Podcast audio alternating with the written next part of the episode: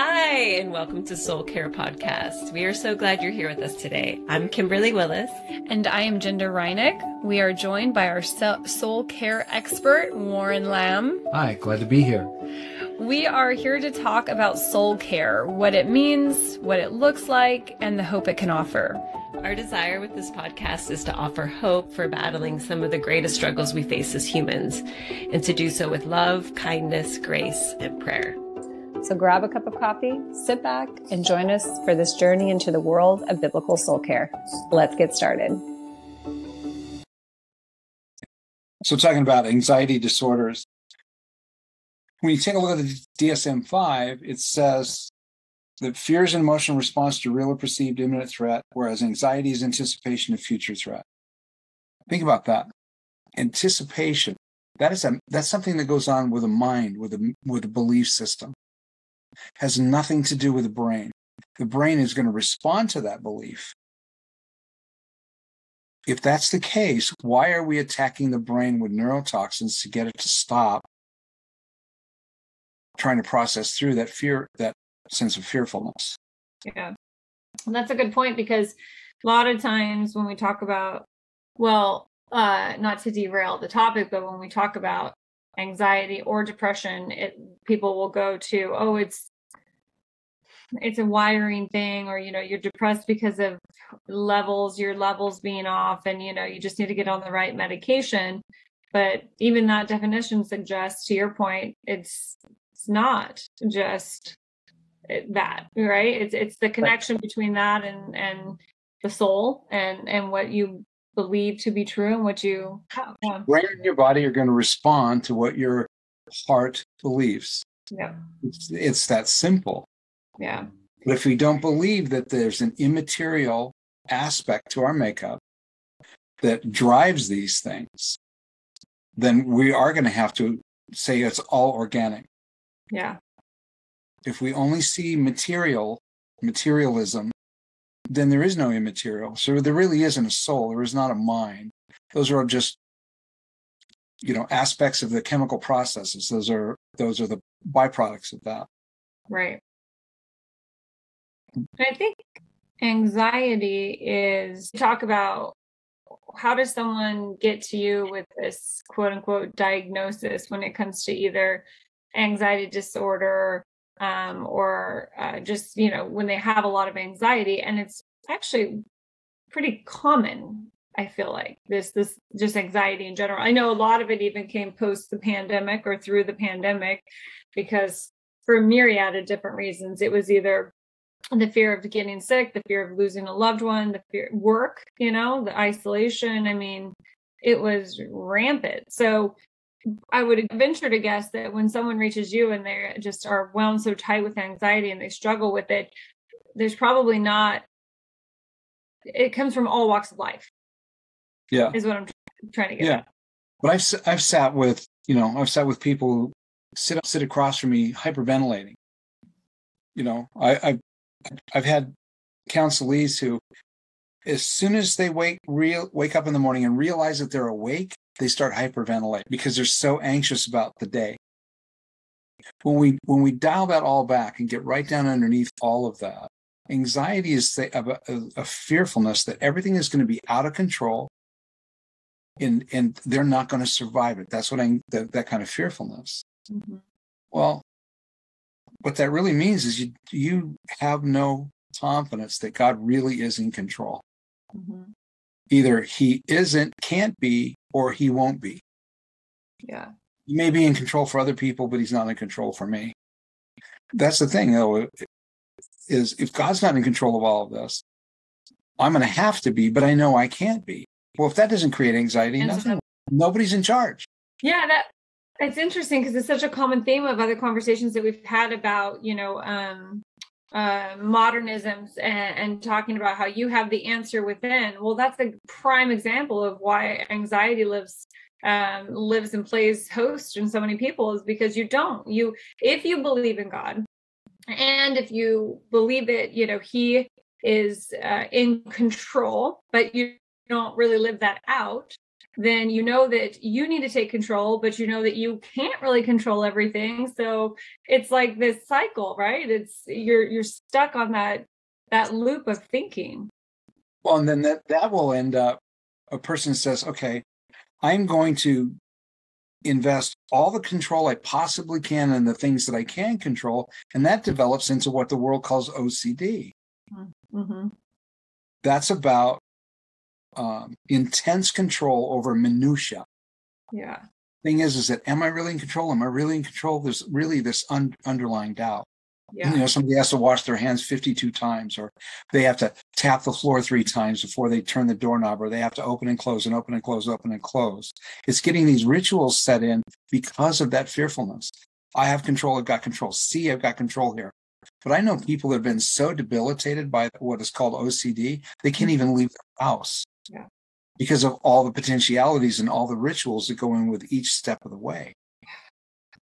So so if we take a step back and so we say when someone someone comes into you and is dealing with anxiety and that can manifest in many different ways just like what the example it could go to an extreme of OCD or it can literally just be mentally a fearfulness right just a, a nervous fearfulness that you that sleeps keeps you up at night that impedes your your your diet or your ability to socialize. All you, so many extremes right when it comes to the spectrum of anxiety and anxiety disorder. yeah, think of piglet in winnie the pooh.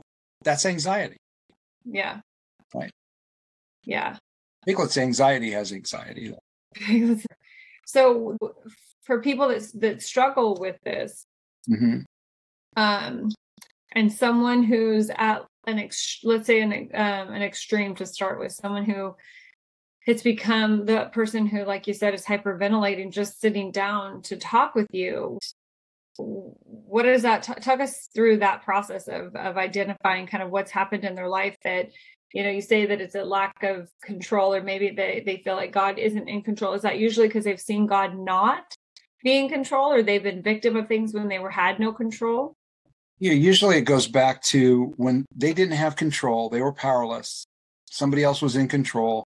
Bad things happened to them, so they have to be in control to keep make sure that bad things don't happen to them. And it's not in even necessarily a logically thought out progression, not a conscious path, path but that's underneath it. Mm-hmm. So the thing is, is the thing that they're saturating on is I have to be in control. I have to be in control. I have to be in control. That's what they're saturating on. We have to change what they're saturating in their mind and their heart with. It really is that simple. It's that foundational. Because when we change what that person is saturating on, we change what they believe. So we change the path of their life, the trajectory that they're on changes. Like the one gal I was talking about, she sat on my, my sofa in fe- the early part of February, hyperventilating. I mean, it was all her sister could do was to get her out of the house, to get in the car, to come to me. And she started talking about this. I said, okay, well, so let's talk about what's going to happen. What really is going to happen when you walk out that door and walk across the street to get your mail out of the mailbox? Let's talk about everything that could possibly happen. And she named something. I say, okay, how likely is that? Well, not very. Okay, so let's set that, that one aside. What's next? So we went through a list of like, I don't know, 75, 80 things and continually going through, okay, how likely is that? And as the list grew, it got less and less and less likely. So it got further and further and further from the reality that she lived in. I said, I would be anxious too if I was looking at all of those possibilities, not knowing whether any of them actually would, knowing that most of them probably couldn't, but I still don't know. Mm-hmm. So what do we do with that? And that's what I asked her. I said, So what do we do with that? She goes, I don't know. I said, That's the point. You don't know. None of us knows other than God. God knows. Let's think about the last time you were so anxious ridden you couldn't even get out of bed. How bad did that day go? What things went wrong that day? Oh, I can't I can't even remember. Well, if they were significant things, you think you might remember, right? Because there would have been a, an emotional impact of that. Yeah. Remember best what we're most emotionally connected to. Yeah, I really can't remember. Okay, so what that means is that your forecast for the day proved false. Okay. Okay. What about what about another time? so we actually helped her recognize that she was prophesying a future that never happened. Mm. And that's why I came up with a word picture. You're running around trying to put out fires that haven't even been lit. So do the so when you go through that list of all these potentialities and and you start to narrow down that you know there's such a small percentage of chance that all those potentialities can actually happen are they is typically like in her example is she aware that logically the reality of that becoming uh, or of that happening is low but she's so transfixed on the sheer magnitude of potentialities the logic is set to the side because the emotional yeah she kind of brushes up against logic but remember emotions are much more powerful than truths. Right. And that's what she was getting caught up in is the emotion the intense emotions that she was experiencing. Right? Uh-huh. so i said okay let's say that this happened. Let's say that that actually happened. How bad would that have been what, what do you think the outcome of that really would have been well as we started walking through that it was like, well, even if that had happened, it wouldn't have been as catastrophic. Mm-hmm. Okay. So then I just shifted. I said, so where did you learn about life being catastrophic? I, I don't know. I don't know. So we, I said, well, let's think about the first catastrophe in your life that you can remember. Okay. So then we started talking about that catastrophe. What was catastrophic about that? Because you'll notice that people who struggle with anxiety will catastrophize things. They use big language. Oh, it was devastating. I'm just feel trapped. Like there's no escape. You know, I mean, it's like the worst of the worst of the worst. They use catastrophizing language. Mm-hmm. But when we look at it, how catastrophic was that? So, did you die when that happened? Well, well, no. Of course not, because you're sitting here. So what what did happen? What horror, how bad did it really get? Okay. And then we start able to see that it it comes down to number one, I don't really believe that God is in control or will be in control. Number two, I know I can't be.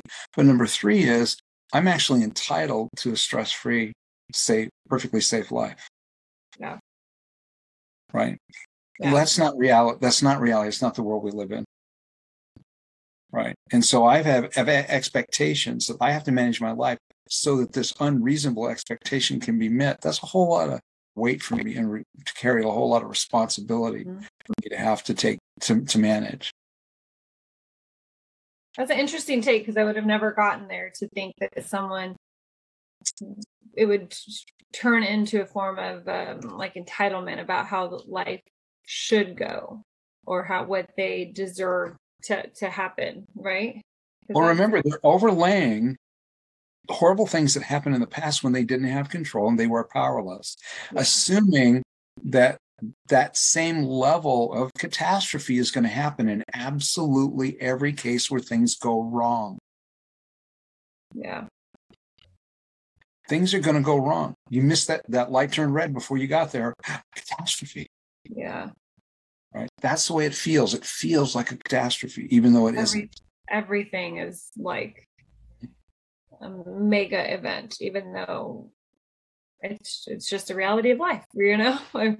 I mean, you could even flip it by saying, well, maybe I don't know. This is probably too far of a stretch now. that I'm saying it out loud, but well, maybe there's a reason you missed that red light, you know, maybe or you, you like it's it's all in perspective at the end of the day, and not that we want to, you know, super make everything super spiritual, but um, it's just you could do either side you know? You could see everything as oh what a blessing i get more time to sit here and listen to my favorite song or or you take it as oh my gosh this is like this i'm going to be so late or the, it, all of i mean again it's all the perspective and it's all of what you're we're either saturating on the good and and the positive or we're saturating on the negative and the horrible and either perspective can be an extreme.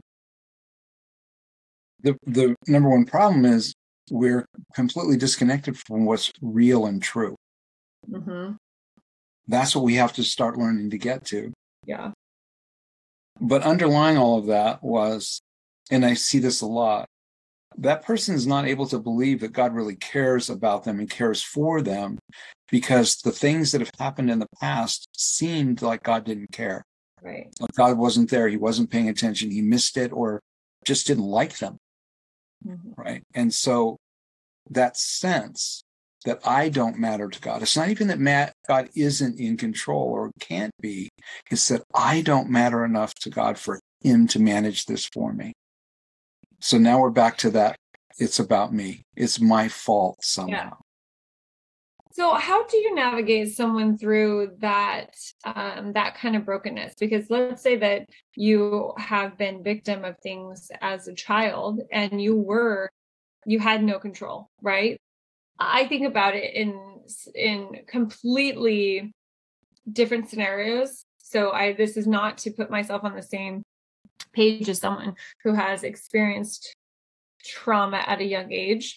Um, the thought process sometimes for me though will be I know you can intercede right now, God, and you're not. And I just don't understand. You're so powerful and you're so incredible. Right. Why do I have to keep experiencing uh-huh. X fill in the blank, you know? And it can be so different. And so that, so I can understand how someone can take an um, an event or a pattern of events or childhood and because they were not protected through that childhood by God, they now think God has forsaken them and that He doesn't care, that they're not valuable enough. So, how do you take them through that? Because that's pretty heavy, right? I mean, that's a reality a lot of people. To, it comes back to our basic things. First thing is identity in Christ. Okay. I, I had this conversation with a fellow today, very first conversation that we had and he's carrying a lot of toxic shame, all this stuff from his childhood. And the underlying sense that he doesn't really matter in the grand scheme of things. So I, I, I said, okay, but let's take a look at this. Again, outside of creation, no, nothing exists, no time, no space, no matter, no universe, no nothing. Only God. God who's transcendent mind, which is immaterial, was fully aware of every possible universe that he could create out of an infinite number and variety of universes, an infinite number and variety of people he could create, infinite number and variety of circumstances, infinite number and variety of choices. And in his godness, his grace, his mercy, his love, his providence, all of that, he knew which of those possible universes would accomplish his optimum best will. And that's the universe he created, which is this one that you exist in. The one who's like, okay, that sounds great. But really, that's the world where I was abused as a child. Like, that's the best he could do.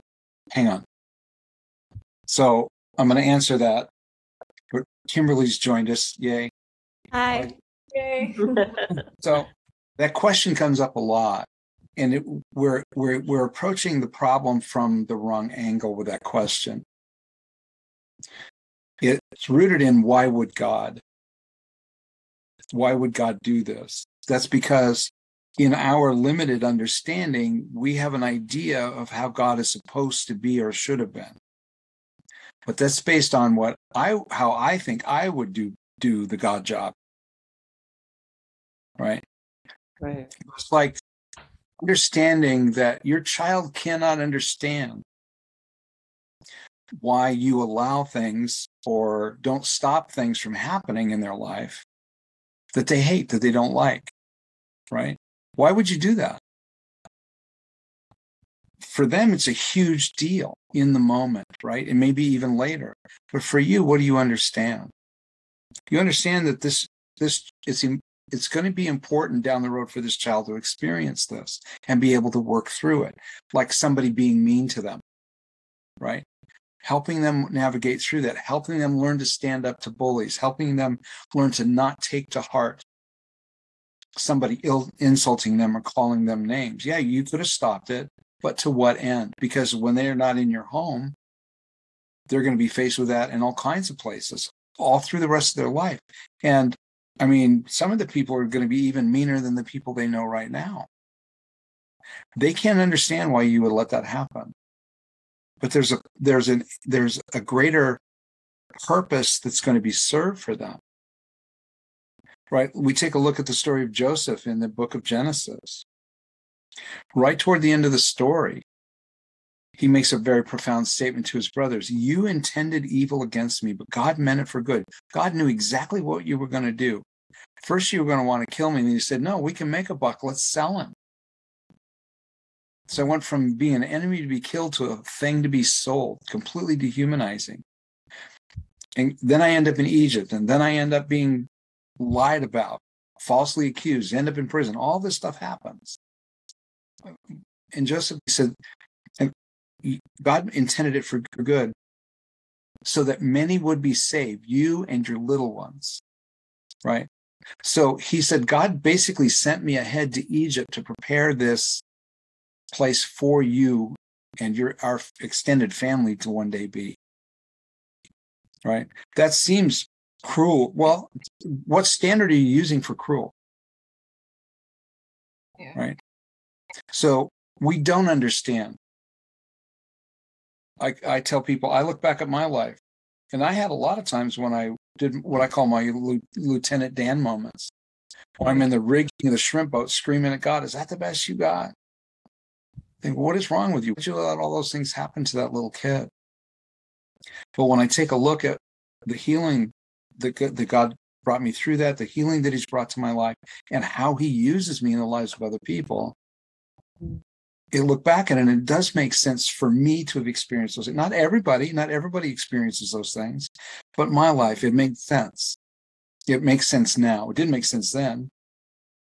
Well, and right? it almost goes back to what we talked about just a second ago about it's imperative to switch what you saturate on. Because if you take all those events and saturate on a lack of your worth and that God has no plan and you have no value, then you're right. You, you will be it'll be very difficult to turn that into a way that God can use you as an instrument.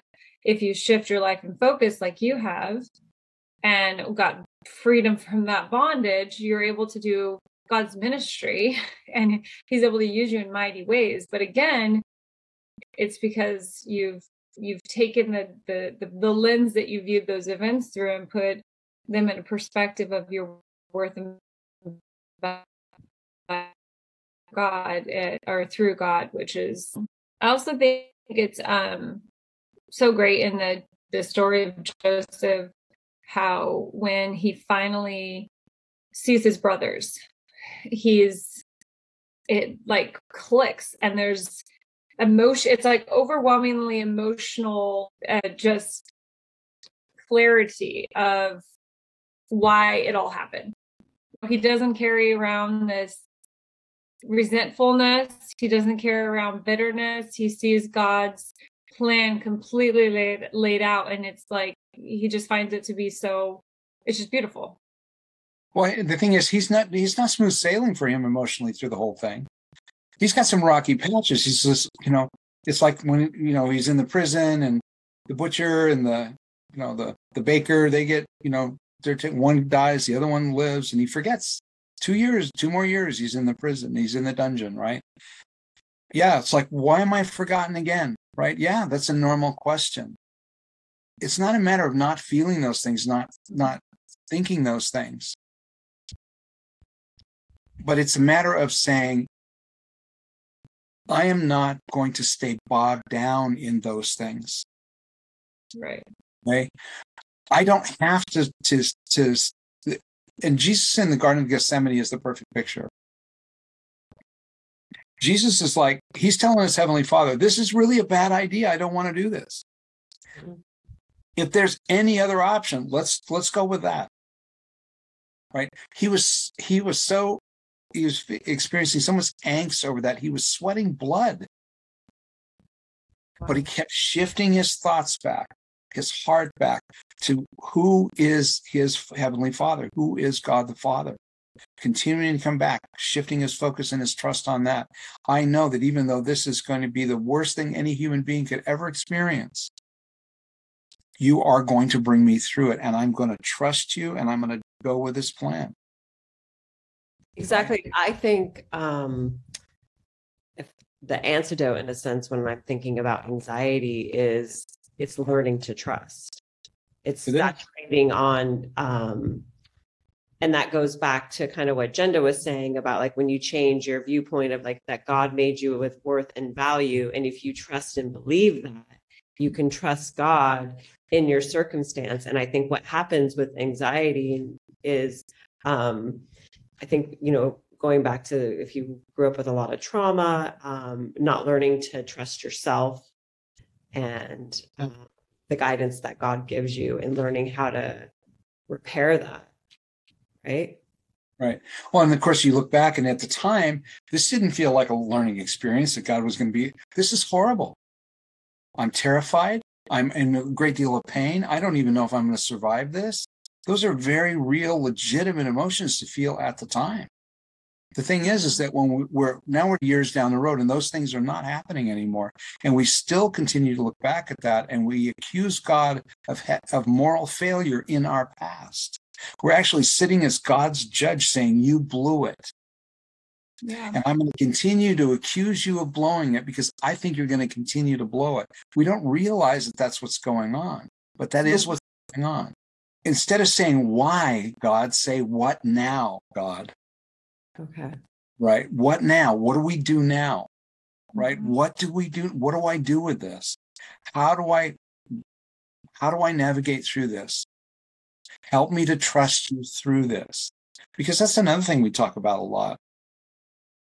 I think of the story of Noah and his family in the flood, right? The entire world's going to be wiped out. They're sealed up in this box. They can't see anything that's happening. Well, the word that's used for rain there, we only see two other times in scripture, and it's for the kind of rain that's like hail on steroids. It tears mortised city walls apart. They're hearing this drum on the outside hour after hour after day after day after for 40 days. They hear this. They have no idea what's going on. They can't see it. They can't control it. They've got to trust God. You know they're anxious in there. But here's the thing God brought them through the flood and he protected them through the flood and he delivered them to the other side of the flood. Right? That's what we need to help. We need to learn and we need to help other people. Yes, garbage is going to happen. Horrible things happen in this life. Okay. And yes, sometimes people die in that process, but that's not always the case. It's not even normally the case. You didn't die in that process. You came through that. Now Right. what? Now what are you going to do with that? What you this is this is something you get to decide what you're going to do with this now. You want to be in control? Be in control of this. Right. Yeah. You brought up something before that I think we should unpackage a little bit more, which is toxic shame, because we also carry around the shame of someone else's sins. And that, right, that, and that can be crippling. And that would also lead to this paradigm of how we see ourselves and our worth and value. Can you unpackage toxic shame just a little bit more? Toxic shame is about who I am, not about what I've done or what I've ha- what's happened to me, but who I am. So this person horribly maltreated me because of me. I should have powerful word, shaming word. I should have been or done or said something different in order to keep this from happening. This is in, in the final analysis, it's my fault somehow. Right. No, this this person made an evil choice to do evil things to a child or to their wife or to their whoever, right? They made a, a, a choice to do something horrible. And the thing is, it's not, it really would, wouldn't matter who it was, you or anybody else, whoever happened to be there, they would have targeted. It wasn't just because it was you, right?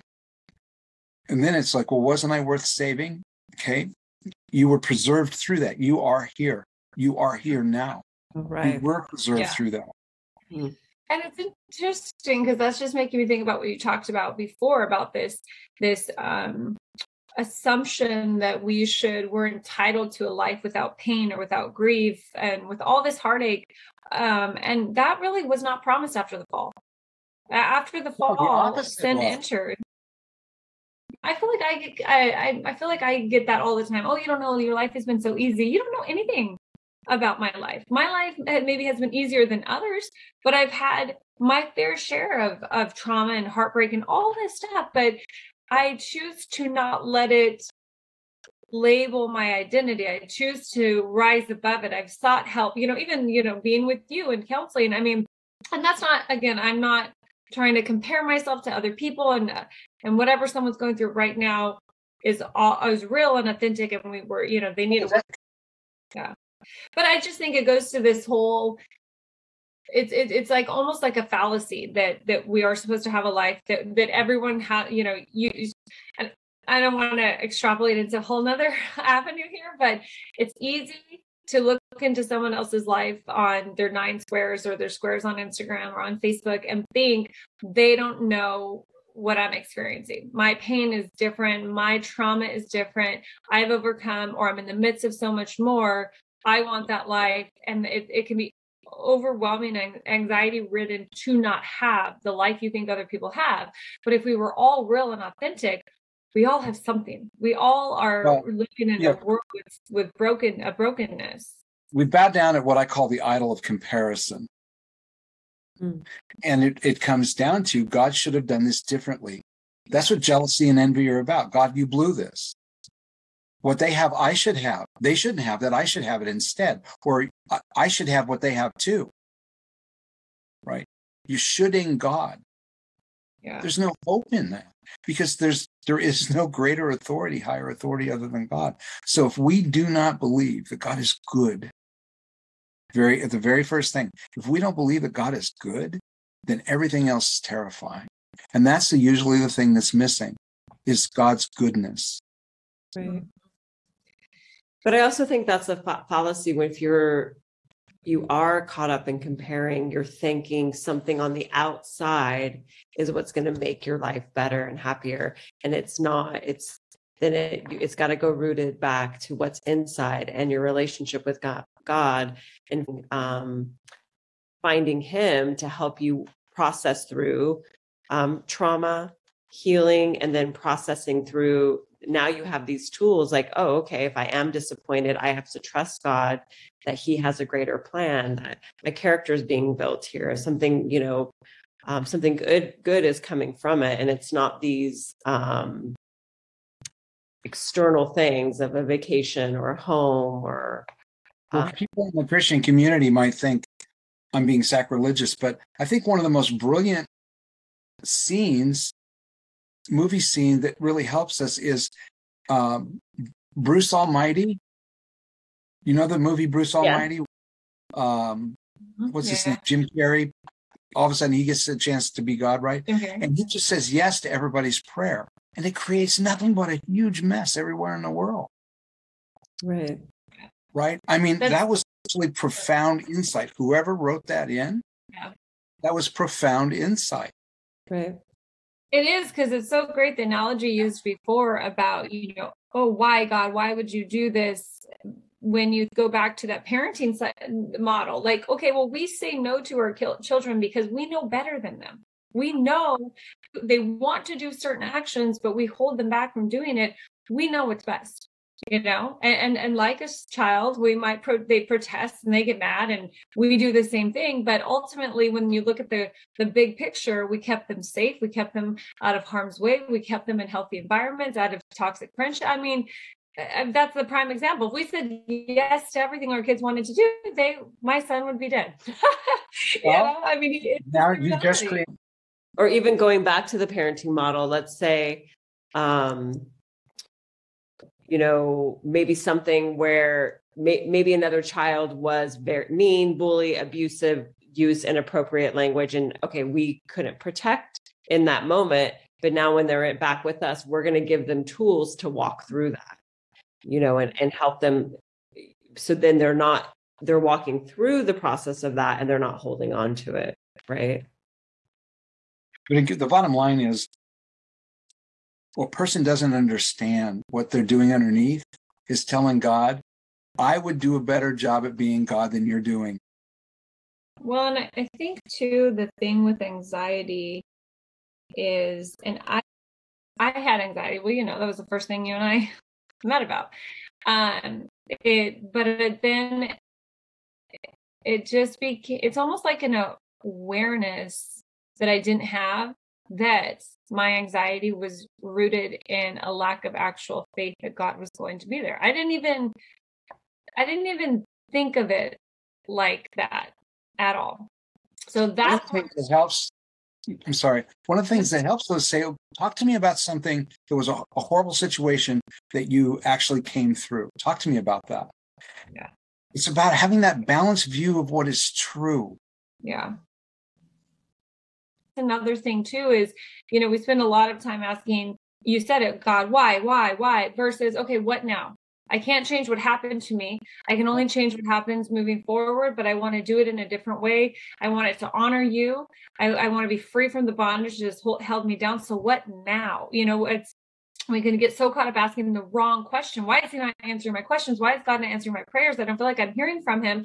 And then it's like, well, take a step back what are you asking him? Maybe those are not the right questions. Maybe you're asking him for something you're not ready for. Maybe you're asking him something he's never going to answer because that's not something you need to know. And we need to reframe what we're asking of God and be more open to what he wants to tell us. The country singer that did the song, Some of God's Greatest Gifts Are Unanswered Prayer, God answers every prayer. No is an answer. But if you understand the premise, yeah, God said no to this and he looks at it now and he says man i'm so glad god said. That's the thing is that that when we when we're able to look back in retrospect and we and we're, we're being honest we're able to see that god did bring us through that that there were situ there were things going on at that time outside of that we were completely unaware of. That's because we're not omniscient only god is. Right? He's the only one that's all knowing he knows all of those factors. We don't just like our children don't know everything that we know right?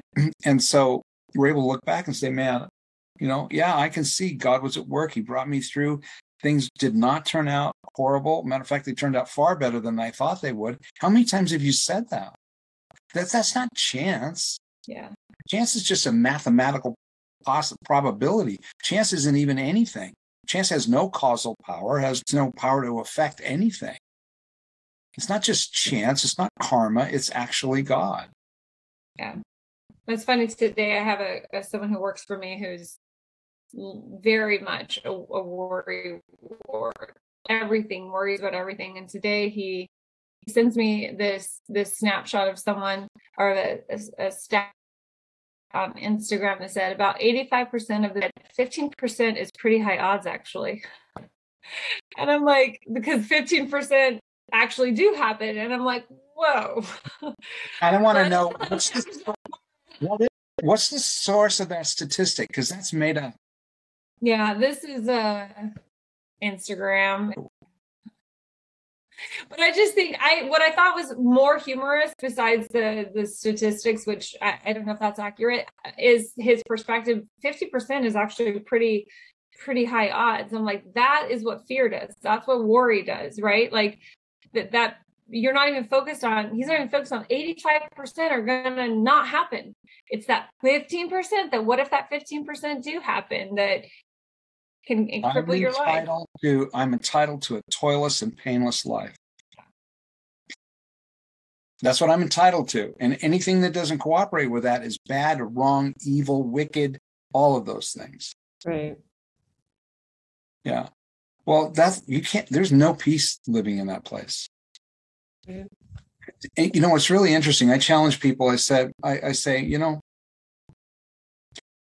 go on YouTube and find some of the testimonies of Corrie ten Boom. Right, um, she's passed away now, but uh, she and her family were helping Jews escape the Nazis, and they got caught and they got sent to concentration camps. Well, she and her sister ended up in the same dorm. And she talks about being grateful for fleas. They had a flea infestation in their dorm. right? Horrible. Fleas it's horrible. But the guards hated to go to their dorm because of the fleas, so they got left alone quite a bit. Right? So even in that, yeah, yeah, they got put into a concentration camp and all that stuff was bad. Sure, yes. But in spite of that, in spite of the evil of man, God was protecting them through that to the other side. And she survived. Her sister did not. The rest of her family did not. But her testimony about all that how God carried them through and how her faith grew. Right. Mm. And so here's someone had, had if anybody has a right to be bitter and angry and, and wounded, it, it was her. I mean, she lost her entire family. But that's not what she walked away from that with. She had a tenderness and she had a had a trust in God that, that is hard earned. She earned that. It developed in her. Right. So when people are anxious, it's like they really don't believe God's going to pull through for them. Mm. And really, a lot of times, is they don't believe that they're worth it to God. So on one side, I'm entitled to not have to deal with this, and the other side is I'm not worth it to God. That's why we keep coming back to identity in Christ. We have to come back to inherent worth. And do you? And there's another tool that you teach, right? Too that um, sometimes that voice is the voice that you were raised with and that you have to you have to stop believing those lies and you have to come back to what god says yes yeah and sometimes you have to say you know you shut up quit hijacking my thoughts yes right right yeah and and you know that we what we always talk about or what we what we the the three core things are our identity in Christ, the nature and character of God, right? And then confidence and the, in that.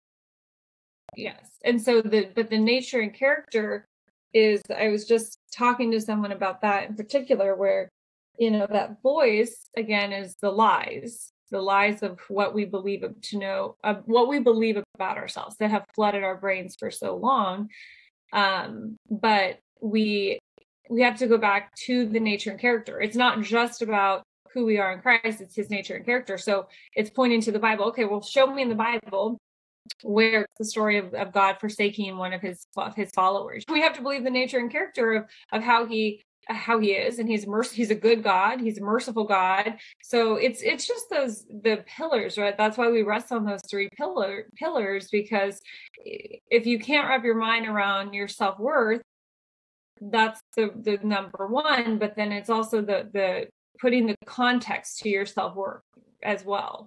And isn't it I, I think a tool that you like to use warren is shifting your focus right? Like so you can start seeing how god actually does show up for you. Absolutely. Yeah. Absolutely. Yeah. Yeah it's what was well like like your friend. Well 15% is pretty high number right? Yeah, you can focus on that, or you can shift your focus yeah. to, man, I'm glad it's only that. Yeah. Right. Yeah, I think that goes back to even um, people not knowing if they're hearing for, from God or not, and it's it's um, it's so small, right? His voice is so quiet that you know. But let's take a look at the broader picture. Who is God really? That's why we continue to come back to those same basic things you know, and understanding that when somebody experiences anxiety, their body and their brain cannot tell the difference between a real threat or an imagined threat. So they react.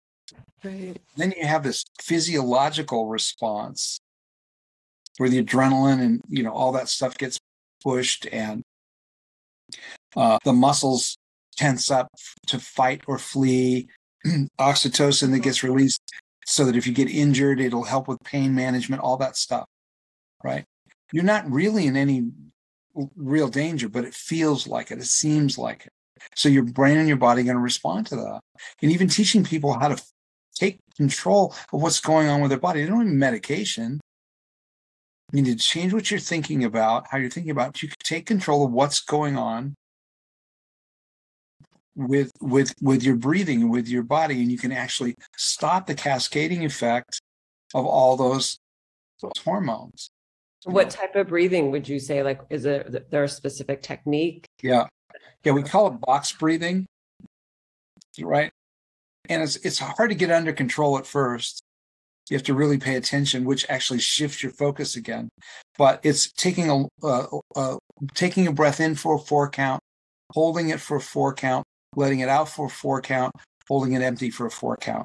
It's just creating a box, right? And if if and if you can only do three, do three, and build to four, right? But you want to get that pattern because it but I also tell people when you take take that breath in, close your mouth and breathe in through your nose because that oxygenates the blood and oxygenated blood stops the release of cortisol which is going to keep this whole thing trapped mm-hmm. right and that has a cascading effect a tumbling effect to start to break up the whole physiological mess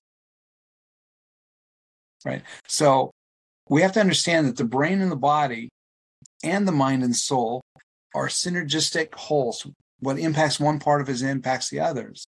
So we're not going to ignore the brain and the body, but we're not going to medicate the brain and the body. We don't need medication. Because even the DSM 5 says this person believes that a potential threat is a real threat. That's not the brain, that is the mind. That's the heart. So we haven't talked about that yet, um, about how the we read through the DSM and then we've talked a lot about what would lead, what kind of is the symptomology, if you will, that leads someone to this um, battle that they're having. What, the, if you will go to see a psychiatrist about this, what are they going to? We obviously soul care, you would not you recommend using anything except for the Bible, right? And um, are people on medications that you're typically trying to help them wean off of? There's there's lots of anti-anxiety medications that are being prescribed. We have to remember that these um, these medications are very aggressive antitoxins. So you've got Celexa, Cymbalta, Lexapro, Prozac, Luvox, Paxil, Zoloft, uh, Effexor. You know, those are like some of the, the top ones. and they, again, they attack the brain. Right. And it, it, they, they work on the brain serotonin. You know what's really interesting about that? We talked about this last time. We talked about depression there's no scientific evidence to support serotonin based depression or anxiety. Right? There's no evidence to support those things. Just because these chemicals attack the brain and its ability to process those neurotransmitters doesn't mean that those neurotransmitters are the problem. Mm. It's like crimping off a hose doesn't stop the water from going through the hose. It just interrupts it for a while. There's still water in the hose. That's why you have to continue to take the medication again and again. And eventually the brain is going to fight back. The pressure is going to build up. So then you've got to change the medication, change the dosage, change the medication. That's and not what's needed.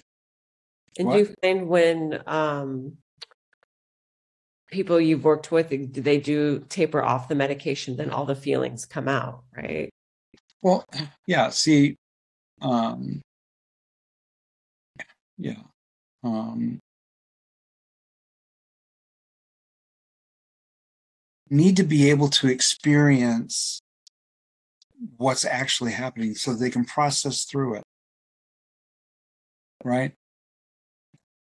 you have to be able to process through it. You have to be able to partner with God and hopefully another strong believer who can walk through it with you so you're not alone. So it's in a way like God has provided these tools breathing, going for a walk, changing our diet, relying on him, saturating on his word. They're all they're all here, right? Yeah. It's all part of like what this with to survive. What was that? Yeah.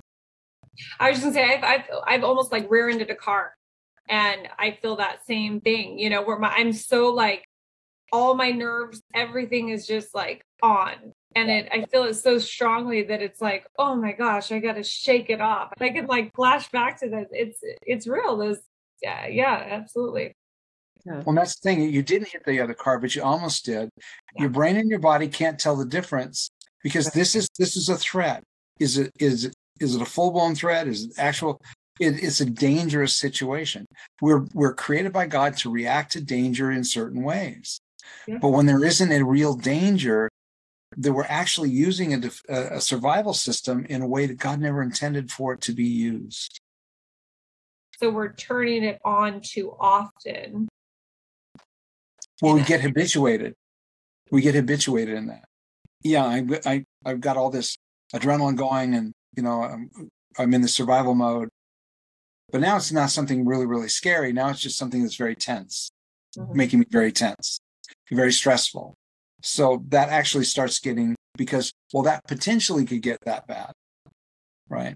And it is about me being able to be feel like I have to be in control of this so that the bad things don't happen. And it is harder for trauma survivors, but not all trauma survivors, because one thing we haven't talked enough about, and I we think we need to fo- talk about, we've talked about a little bit, but what we call resiliency factors, right? A person can go through a crisis and not become trauma because of the resilience factor. So their ability to to process through it, to navigate through it, to get to the other side of it, and everything gets dialed down. Those so the word trauma comes from the Greek word trauma, which means wound. So they don't end up wounded in the process. Minor damage, but not an ongoing woundedness. Right. And that's the difference. Because I've known people to go through just incredibly traumatizing events, but come out on the other side of it not traumatized. Like, how did you how did that not mess you up for the rest of your life? It's because of the the foundation that they have. They felt love. They they really had a, a trust that God was with them through it, even though it was a bad situation. They knew they were going to be okay. They they uh, they handled it well. Uh, they handled it in a you know in a godly way or whatever. So all these positives shift that away from being an ongoing woundedness to yeah I, w- I was injured but i recovered and i'm fine So, I, I think that isn't talked enough about because not everyone carries it forever. You know, that's that needs to be the hope too. That hey, maybe you're battling it and you're carrying it now, but if you get to the other side, you're resilient and it will it'll hurt, but you you it doesn't control. It doesn't. um You're not held captive by it anymore. Yes. You're not in Right. bondage with this anymore. Yes. well the, part of that too is um all of us have scars Mhm. from wounds we've experienced and those things have healed right there's still a scar but we don't have the ongoing wound Yeah. right Yeah.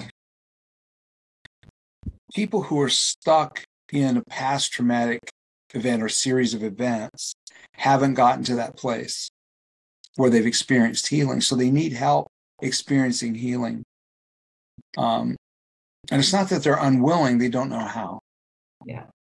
Right.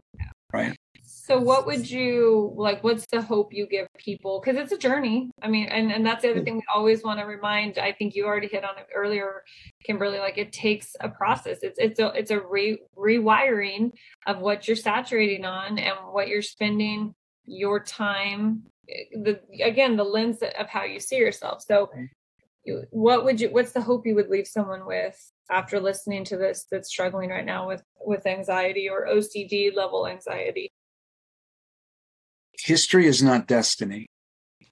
One most powerful words anybody said to me. History is not destiny. Our history does not define us. It merely explains us. Okay? That was then this is now. Different version of you different people involved different situation all kinds of different things. So it's not the same. We don't have to conflate them and make them the same thing logically or emotionally. So being able to speak that truth in into learning to practice speaking the truth into it instead of getting caught up in the emotion that i'm feeling you know the emotion that i'm experiencing as a result of this being like that and then i and it's real easy now for me to believe they're the same and speaking that truth in you know, uh, like I said, the foremost hope giving words anybody ever said to me when I was dealing with my own deep trauma was history is not destiny. And I can't even tell you how many times I've shared that with other people.